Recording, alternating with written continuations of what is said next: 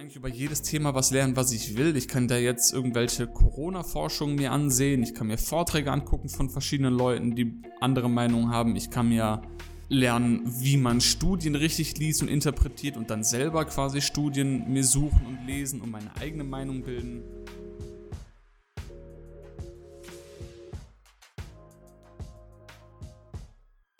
Die Tage werden kürzer, die Temperaturen sinken immer mehr.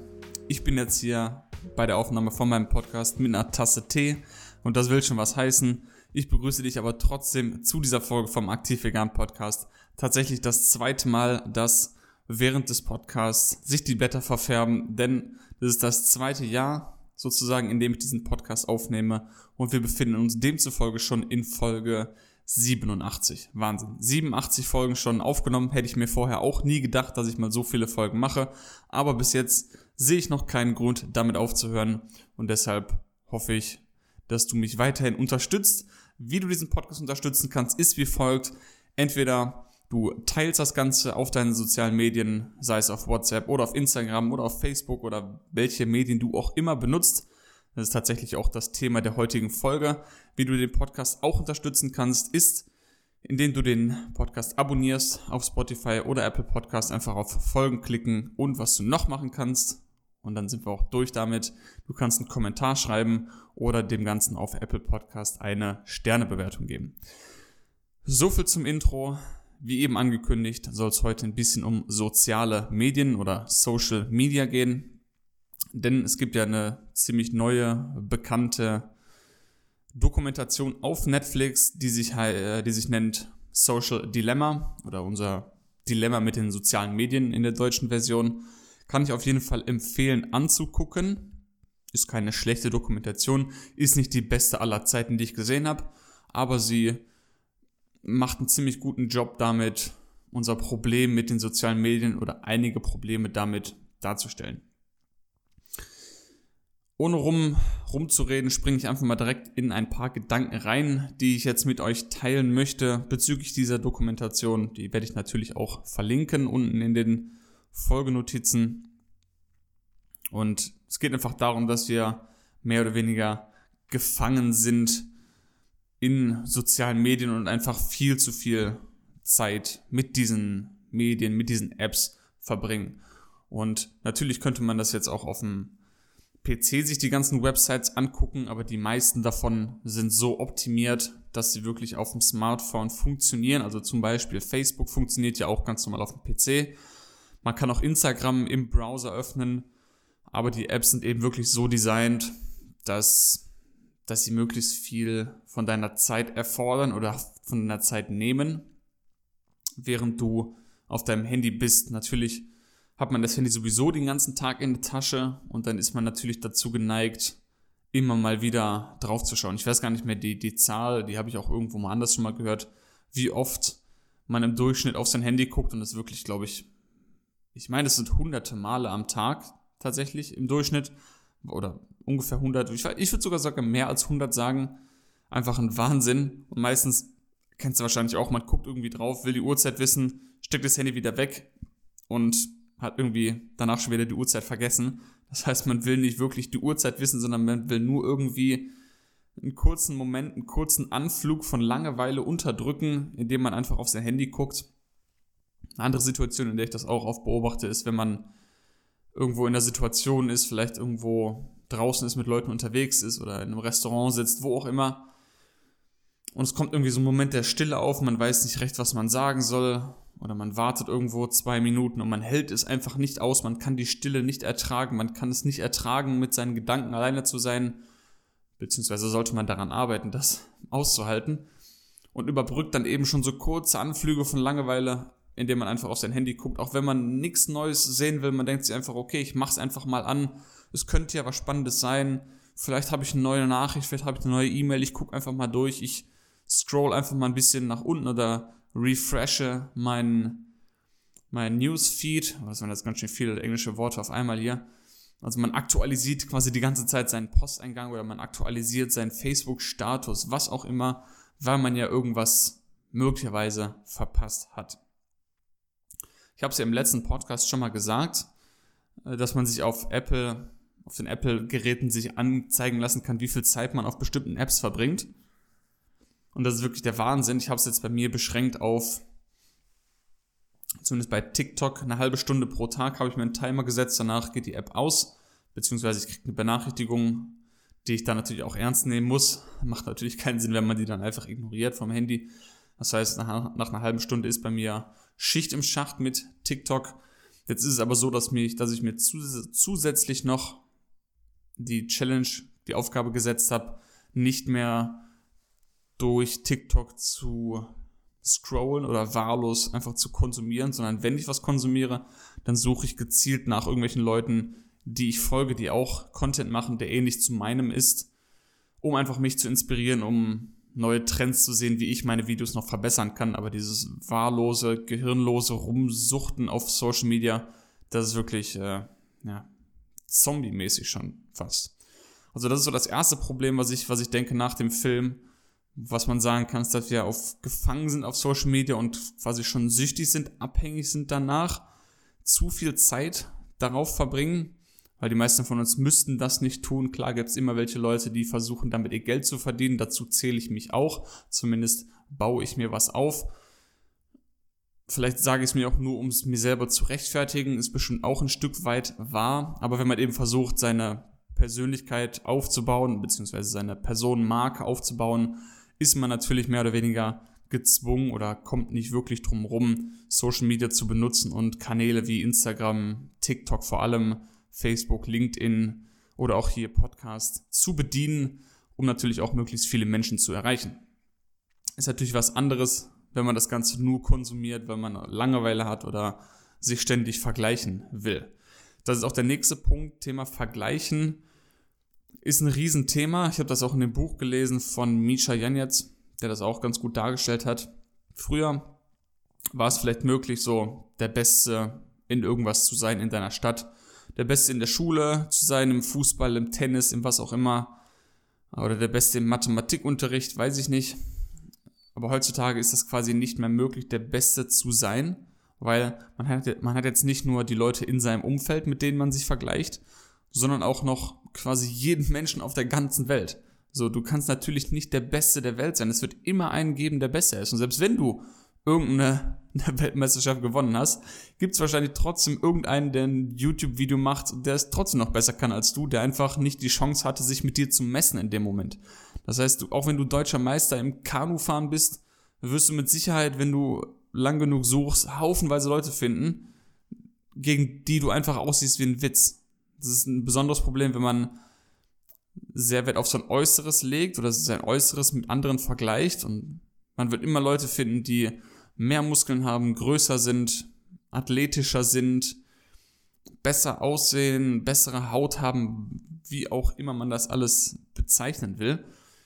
Und das ist natürlich ein Problem, weil man dann nicht mehr wirklich mit sich selber zufrieden ist, wenn man jeden Tag nur Leute sieht, die besser sind.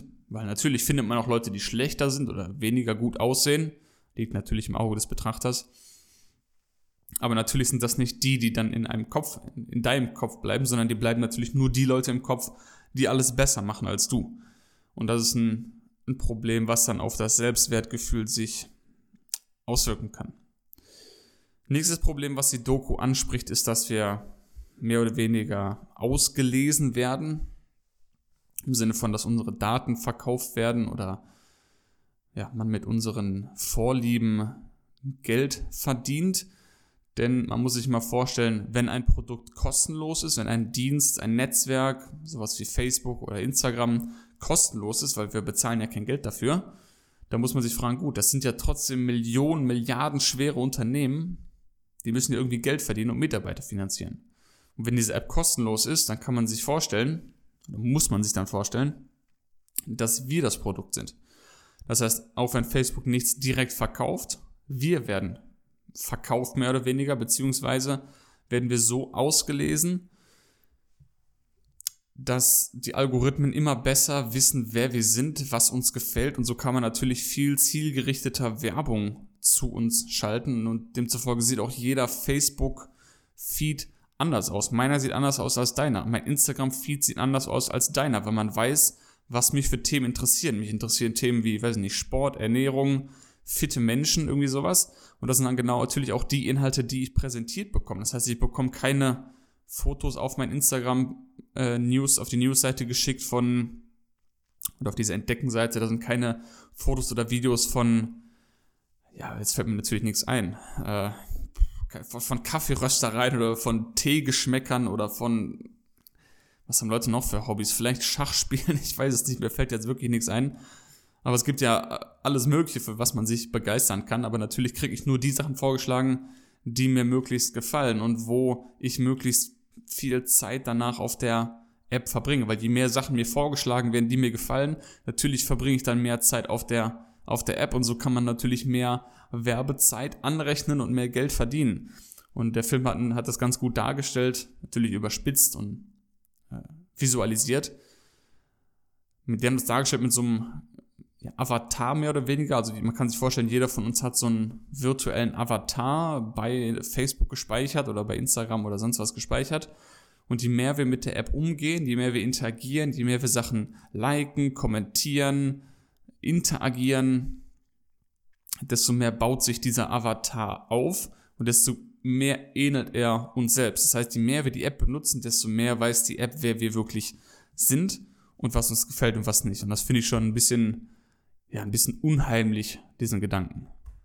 Und was wirklich erschreckend ist, wie gut diese App gemacht sind. Denn die sind wirklich so designt, dass wir möglichst viel Zeit da drauf bringen, äh, verbringen, dass uns möglichst im genau richtigen Zeitpunkt uns die genau richtigen Sachen vorgeschlagen werden, zu der genau richtigen Tageszeit, weil durch unser User und unser Nutzerverhalten die App quasi weiß, ich sage es jetzt mit Wissen natürlich mit einer menschlichen Sprache jetzt, die App weiß, zu welcher Zeit wir ja, die höchste Wahrscheinlichkeit haben, mit bestimmten Inhalten zu interagieren.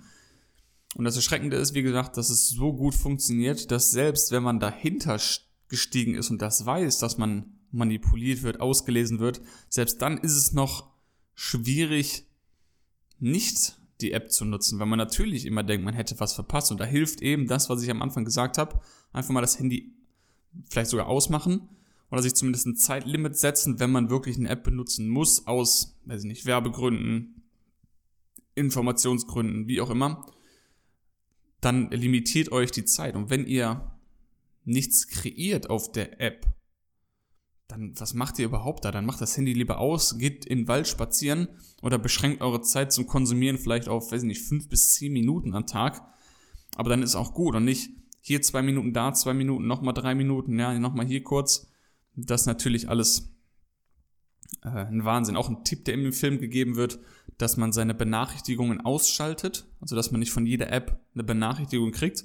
Das habe ich bei mir auch gemacht, das hatte ich aber auch schon vorher. Das Einzige, wofür ich Benachrichtigungen kriege, sind WhatsApp-Nachrichten, weil da natürlich auch mal ja, private Dinge passieren können oder wirklich wichtige Dinge. Also wenn man mir auf WhatsApp schreibt, dann reagiere ich in der Regel möglichst schnell, spätestens innerhalb von 24 Stunden oder ich würde sagen so innerhalb von 12 Stunden antworte ich eigentlich auf WhatsApp-Nachrichten. E-Mails versuche ich innerhalb von 24 Stunden zu, äh, zu beantworten. Und äh, ja, also wenn was wirklich Wichtiges ist, dann sollte man natürlich anrufen.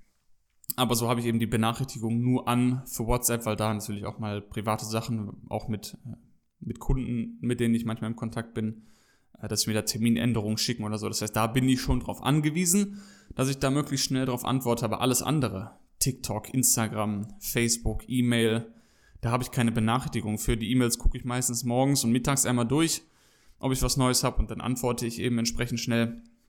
Aber für alles andere, ich brauche keine Benachrichtigung für für jeden Like, den ich bekommen habe, für jeden Kommentar, dann würde mein Handy sowieso explodieren. Gerade bei TikTok, wenn man da so viele Kommentare und, und Likes und alles kriegt, dann würde mein Handy den ganzen Tag nur vibrieren und klingeln und das, das stresst einen komplett. Wenn man das natürlich noch kombiniert mit irgendwelchen Newsmeldungen, dann kriegt man wahrscheinlich noch alle zwei Minuten einen Ticker von irgendwelchen absurden Corona-Zahlen, die wieder irgendwo propagiert werden. Aber das ist ein anderes Thema, über das man auch natürlich mal reden könnte ja, also man kriegt irgendwelche News-Nachrichten und jetzt ist hier wieder da ausgebrochen und der hat den im Lockdown und bla. Und dann kommt hier noch eine Nachricht und der hat deinen Kommentar geliked und Franziska hat dich in ihrem WhatsApp-Status markiert oder in deinem Facebook-Status, in ihrem Bild markiert. Ihr wisst, worauf ich hinaus will. Also schaltet einfach die Benachrichtigungen ab und bestimmt selber, wann ihr die App benutzen wollt und lasst nicht euch vorschreiben von diesen Leuten, wann ihr die App zu nutzen habt. Und wenn ihr Kinder habt, wenn ihr zuhört und habt vielleicht Kinder, dann ja, sorgt dafür, dass sie diese ganze Kacke überhaupt nicht nutzen. Vielleicht maximal ab 16 oder 18 würde ich sagen, sollte man so Social Media nutzen. Alles vorher ist eigentlich ja ver vergeudete Zeit. Natürlich kann man mal auf YouTube nutzen, kann man ja auch nutzen, um in der Schule besser zu werden, um in der Uni besser zu werden, um sich bestimmte Dinge anzueignen. Das kann man ja alles überwachen, äh, beziehungsweise so auch kommunizieren. Aber ich, wovon ich jetzt rede, ist dieses wahllose Rum, Rumgescrolle und Rumgedaddle. Das ist natürlich alles nichts, was einen wirklich weiterbringt. Auf der anderen Seite muss man natürlich so sagen, dass Social Media auch positive Sachen hat, wie ich eben schon ein bisschen anklingen lassen habe. Natürlich kann man sich alles mit YouTube quasi beibringen oder starten, da zu lernen. Ich kann mir Mathe-Sachen beibringen, ich kann verschiedene Schulfächer lernen. Ich kann eigentlich über jedes Thema was lernen, was ich will. Ich kann da jetzt irgendwelche Corona-Forschungen mir ansehen. Ich kann mir Vorträge angucken von verschiedenen Leuten, die andere Meinungen haben. Ich kann mir äh, lernen, wie man Studien richtig liest und interpretiert und dann selber quasi Studien mir suchen und lesen und meine eigene Meinung bilden. Ich kann mir wissenschaftliche Vorträge angucken, ich kann mir Vorlesungen von Universitäten angucken, ich kann mir Medizinvorlesungen angucken, ich kann mir Anatomievorlesungen angucken, also alles gute Sachen, die man lernen kann im Internet und auf YouTube. Also YouTube würde ich auch zu Social Media zählen. Ich kann mir auch auf TikTok, äh, was ich auch manchmal mache, da gibt es auch Channel, die irgendwie Anatomie-Videos zum Beispiel erklären, was ich zum Beispiel sehr spannend finde. Das heißt, man kann auch hier immer so Lern-Nuggets mitnehmen und sich in bestimmten Dingen weiterbilden. Also es ist nicht jeder Content auf Social Media direkt Müll und Nonsens. Es gibt auch sinnvolle Content Creator, also Leute, die Inhalte bereitstellen, die wirklich ja, wissenswert sind. Und das muss man natürlich auch als positiv erwähnen. Genauso gibt es auf Facebook Seiten, die, weiß nicht, pflanzliche Rezepte teilen, Tierrechtsvideos teilen, andere Unterdrückungsformen aufdecken, andere Missstände aufdecken. Also sind natürlich alles tolle Sachen und dass man auch die Möglichkeit hat, sich selber zu vermarkten, eine eigene Marke aufzubauen, selber Werbung zu machen, kostenlos mehr oder weniger. Natürlich kann man auch Ads auf Facebook kaufen, aber man kann schon mit dem, was man kostenlos machen kann auf, auf Facebook und Instagram etc., da kann man sich schon so viel Reichweite aufbauen und da quasi einen Lebensunterhalt sich mit verdienen oder einen Kundenstamm aufbauen, was natürlich früher nicht möglich war. Da musste man unzählige äh, Dinge in der Zeitung schalten und vielleicht äh, irgendeine Reklamewand draußen kaufen. Das ist ja alles nicht mehr nötig oder notwendig, hat vielleicht noch hier und da je nach Business seine, seine Berechtigung. Aber das sind auf jeden Fall zwei positive Sachen, die ich auf die Seite von Pro Social Media schreiben würde. Einmal, wie gesagt, dass man sich selber vermarkten kann, selber Sachen verkaufen kann, anbieten kann, Kundenstamm aufbauen kann, sich eine Personenmarke aufbauen kann, dass man mega easy, wie ich jetzt hier sein Wissen in die Welt tragen kann, seine Meinung kundtun kann. Das ist auch sehr positiv, denke ich. Ähm, man kann sich sehr gut bilden, wenn man es richtig anstellt und richtig nutzt. Auch ein positiver Aspekt. Es gibt natürlich noch genug Geschichten, wo Leute irgendwie einen Organspender gefunden haben über Social Media, wo sich vielleicht verlorene Haustiere wiedergefunden haben, wo die gefunden werden konnten. Es gibt bestimmt auch einige Kriminalfälle, die durch Social Media aufgedeckt wurden. Also es ist nicht alles schwarz und weiß. Es kommt aber immer darauf an, wie man es nutzt in dem Sinne. Ist es also ein Werkzeug? Hört man ja oft. Social Media ist wie ein Werkzeug. Ich kann es, weder gut noch schlecht. Ein Messer ist auch nicht gut und nicht schlecht. Ich kann es dazu nutzen, um viel Schaden anzurichten, im schlimmsten Fall jemanden zu töten. Ich kann es aber auch nutzen, um mir ein leckeres Gemüse-Tofu und eine Gemüse-Tofu-Pfanne zuzubereiten. Also in dem Fall wäre das Messer was Gutes. Und genauso ist es ja mit jedem anderen Werkzeug auch. Das ist nicht gut oder schlecht. Ist ein Schraubendreher gut oder schlecht? Ja, der ist ziemlich gut, um eine Schraube rein oder rauszudrehen. Der ist aber ziemlich kacke, um einen Nagel aus der Wand rauszuziehen. Da brauche ich dann ein anderes Werkzeug für. Ist eine Säge gut? Ja, wenn ich den Holzbalken zersägen will, ist eine Säge hervorragend.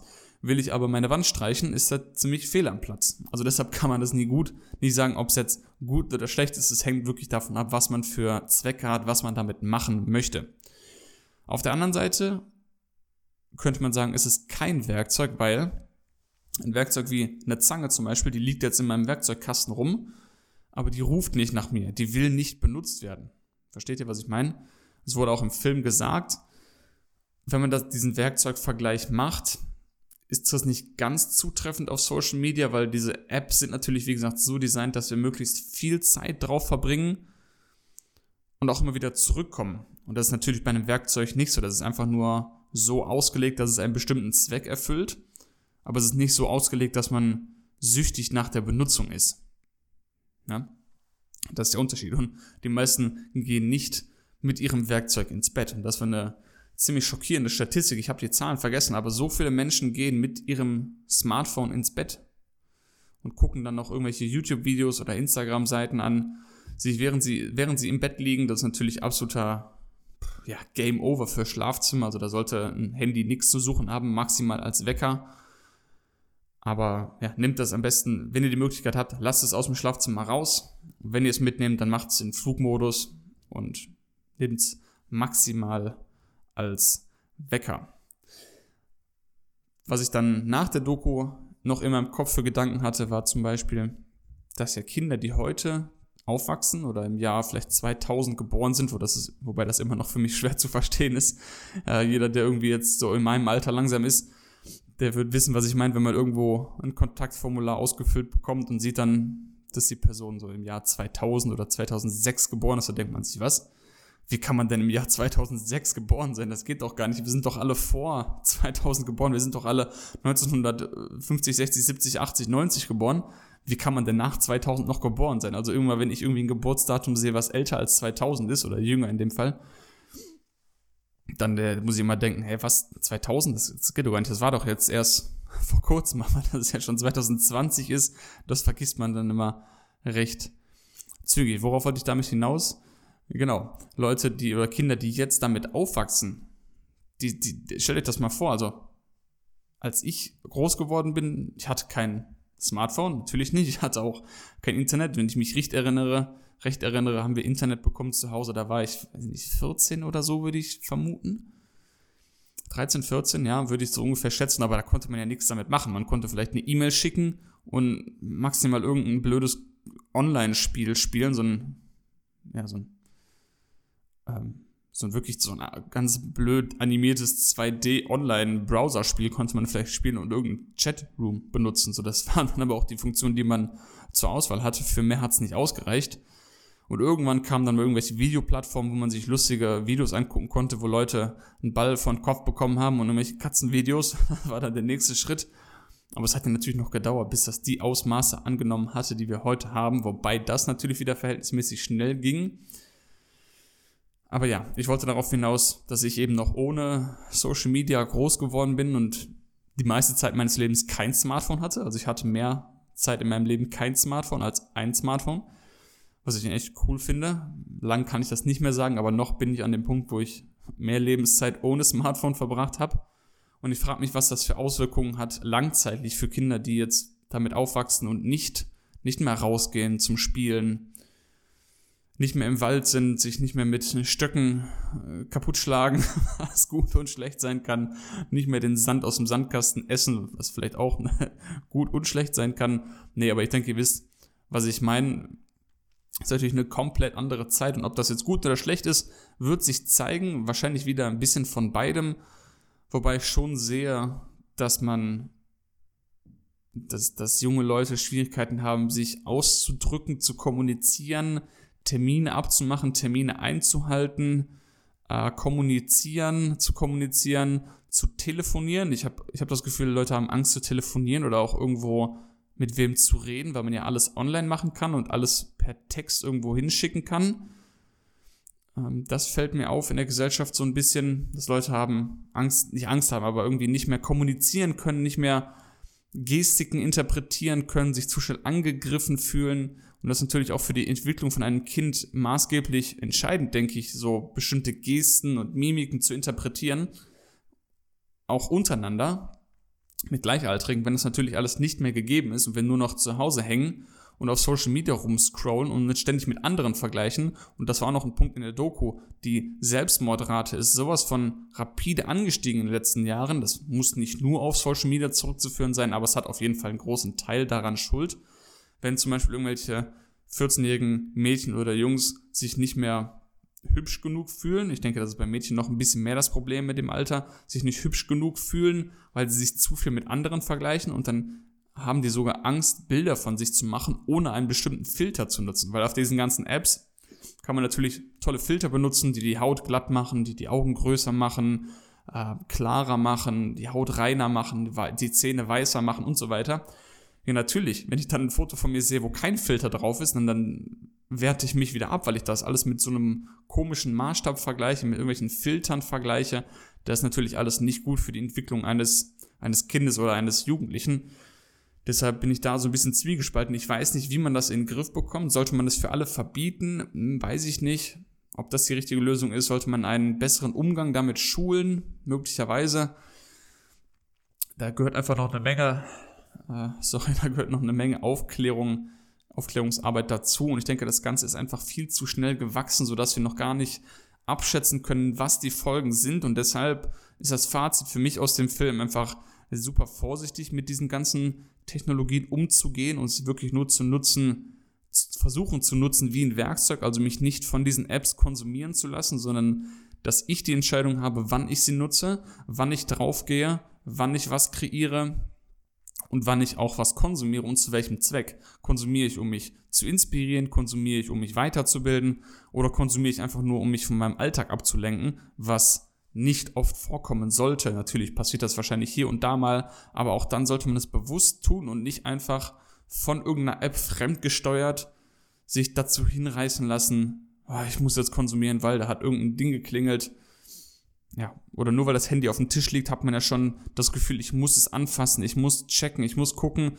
Also das sind auf jeden Fall Sachen, die man bei sich selber beobachten kann. Das, ja, sehe ich als problematisch, ähm, dass man da ein bisschen den Bezug zu sich selbst verliert und ein bisschen fremdbestimmt wird.